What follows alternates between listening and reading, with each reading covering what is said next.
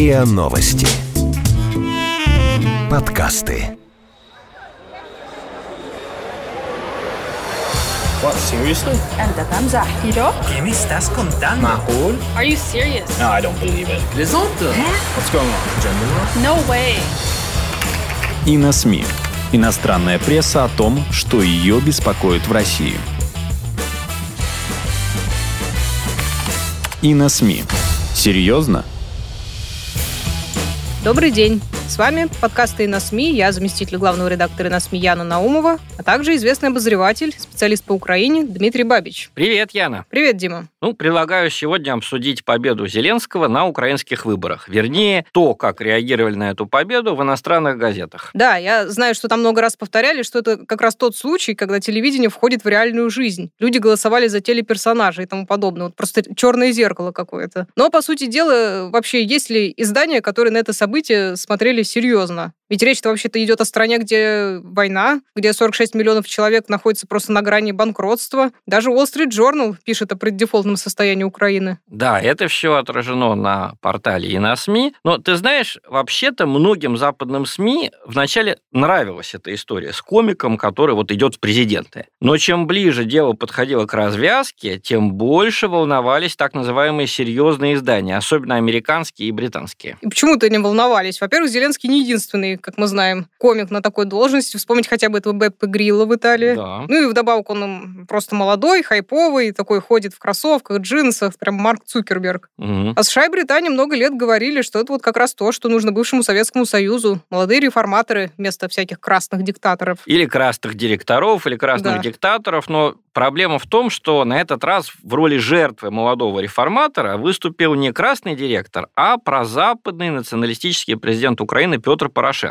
И хотя он и вправду на 13 лет старше Зеленского, но вот с точки зрения Вашингтона и Лондона он имеет большие заслуги. А какие заслуги? Он уже 4 года, как они пишут, противостоит России, то есть ведет войну э, на востоке Украины, и реформирует Украину. Ну, как он ее реформирует, мы с тобой знаем. Запрет э, на обучение даже младшей школе на любых языках, кроме Да-да. украинского, смятение с карты всех э, географических названий данных в советский период и так далее, и так далее. Да, помните, там даже это целый список запрещенной литературы из России был. Да, И- не только из России, э, там э, из других даже стран Советского Союза Да. просто хотят стереть в 70 лет истории. И вот за эти заслуги, в кавычках, они его хвалят. Да, представь себе. Даже трогательно, как прежде обожавшие молодежь газеты в Англии в Америке накануне второго тура вдруг заностальгировали, знаешь, вот по опытным политикам. Нью-Йорк Таймс и Вашингтон-Пост как по команде заскучали по зрелому возрасту, таким мудрым сединам Петра Порошенко. Видя немедуемую победу Зеленского, американцы стали даже упрекать украинского избирателя, знаешь, вот в безрассудной любви к мятежной юности. Ну вот. Ну, например, Нью-Йорк Таймс накануне выборов в редакционной статье даже назвал саму идею избрания комика в президенты безумной. А для Петра Порошенко та же Нью-Йорк Таймс нашла следующие добрые слова, я цитирую. «У него за спиной свой груз неудач в политике, но он может требовать награды за некоторые реальные реформы, проведенные с тех пор, как в 2014 году он стал президентом. Он сохранил хорошие связи с западными правительствами, с Международным валютным фондом.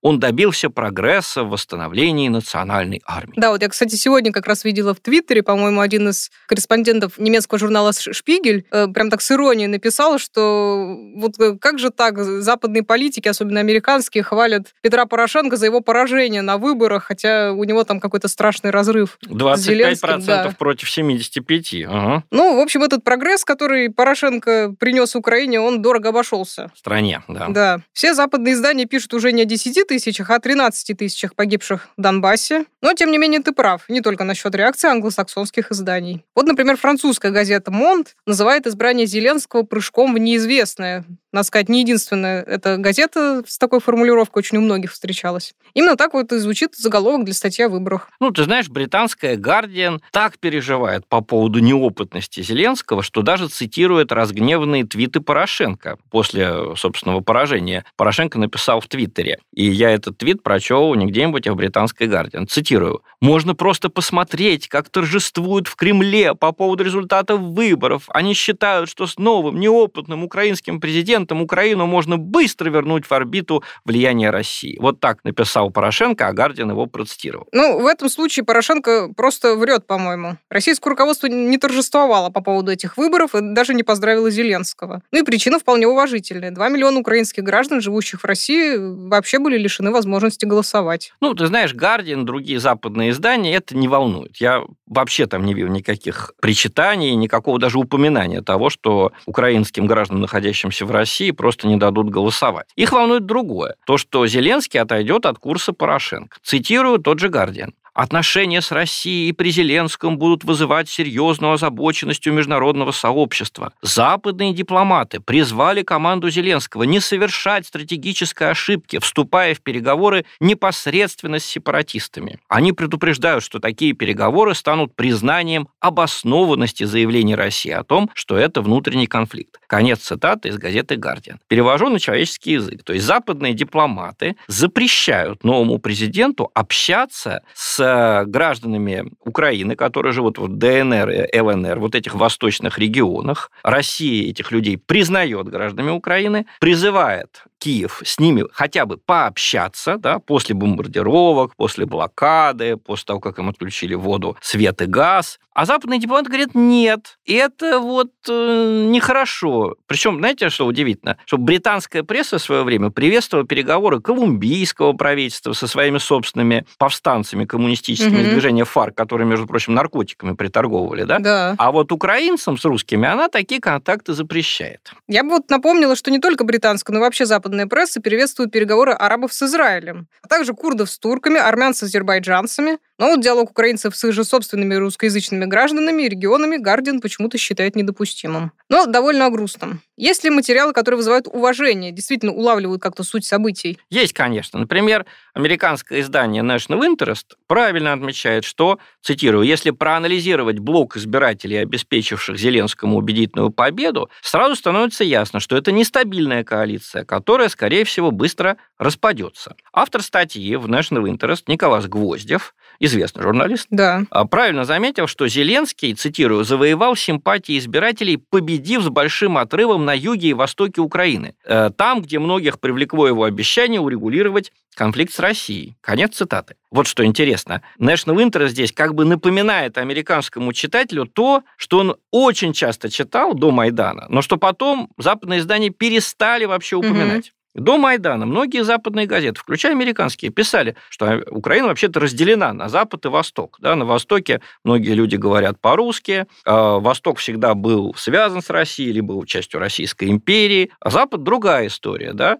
А там регионы входили то в Австро-Венгерскую империю, то в Польшу, Да-да-да. то в Румынию. Это, в общем-то, разные, разные Украины, если угодно. Вот. А, так вот, после Майдана американские газеты как будто забыли вот об этом историческом разделении Украины на восток и запад, они объявили, что вся страна стала таким единым лагерем в борьбе с Россией. И Гвоздев как бы напоминает американским читателям об этой подзабытой правде. Вот что он пишет. В своих немногочисленных публичных заявлениях Зеленский обязался добиться полного членства в Евросоюзе и НАТО. Это обещание ничем не отличается от того, к чему стремится Порошенко. Но оно помогло отобрать у Порошенко голоса на Западе, лишив его возможности набрать голоса националистически настроенных избирателей, вот именно в этих западных регионах. Конец цитаты. И что же особенного ты находишь в этом наблюдении? По-моему, вполне логично оно логично для нас, да, для людей, которые все-таки находятся рядом с Украиной, у нас похожий язык, и мы знаем ситуацию, да. А вот для западного читателя это наблюдение вообще-то открытие, да. А уже несколько лет на Западе пресса представляет дело так, что почти все граждане Украины вот дико хотят в Евросоюз и НАТО. Россия им якобы запрещает идти в Европу, а поэтому все украинцы готовы воевать с Россией. Ну, в общем, да, да. А из статьи Гвоздева в National Interest мы узнаем, что, оказывается, даже на западе Украины те избиратели, которые хотят идти в Европу, они вовсе не считают, что европейская интеграция обязательно должна сопровождаться конфликтом с Россией, тем более войной. Между тем, Порошенко предлагал им европейскую интеграцию именно как бы с военным обременением. Вот я вас приведу в Евросоюз, а вы за это идите в армию, воюете там на Востоке с такими же, как вы, восточными славянами.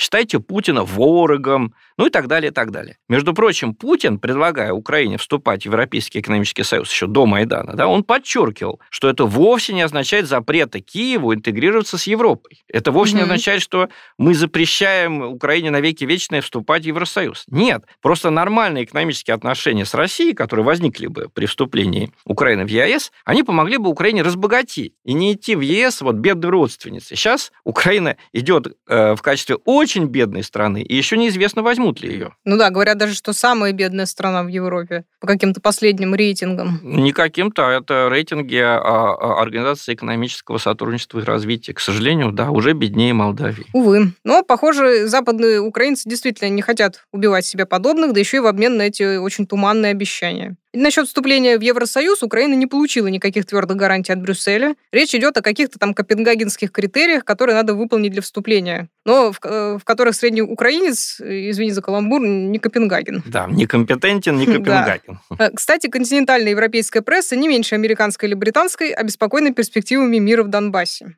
Так вот, шведская Свенска Дагбладет обнаружила у Зеленского планы прекращения огня в Донбассе как раз вот в том варианте, который предлагал Владимир Путин. И пришла в ужас почему-то. А что же это за планы такие? Цитирую. Зеленский готов сесть за стол переговоров с Россией, чтобы найти мирное решение. Он продемонстрировал готовность пойти на размещение сил ООН на фактической границе воюющих областей, которые иногда называют контактной линией. А это изначально было российским предложением. А, я, кажется, помню эту историю. Я понимаю, что имел в виду Свенска Дагбладет. Путин тогда предложил, по-моему, год назад, разместить наблюдателей ООН между враждующими сторонами в да. Донбассе. Развести врагов на достаточное расстояние и таким образом прекратить кровопролитие ну, во время перестрелок. Угу. Порошенко не принял тогда это предложение, сказав, что оно, цитирую, цитирую, по памяти, замораживает оккупацию Донбасса России. А что же шведов взволновало в этом плане? Ну вот опять же цитирую Свенска Дагбладет. Это может быть воспринято, как будто Украина принимает новую фактическую границу. И это будет означать уступку России.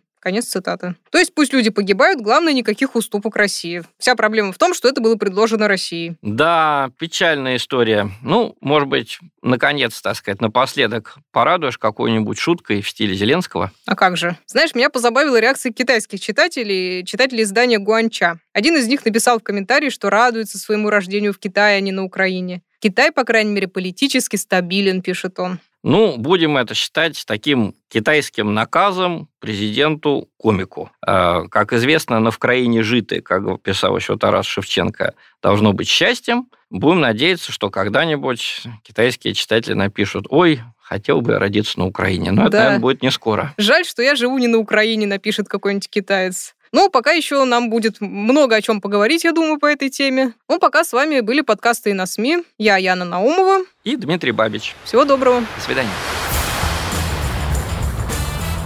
Вы слушали эпизод подкаста «И на СМИ». Иностранная пресса о том, что ее беспокоит в России.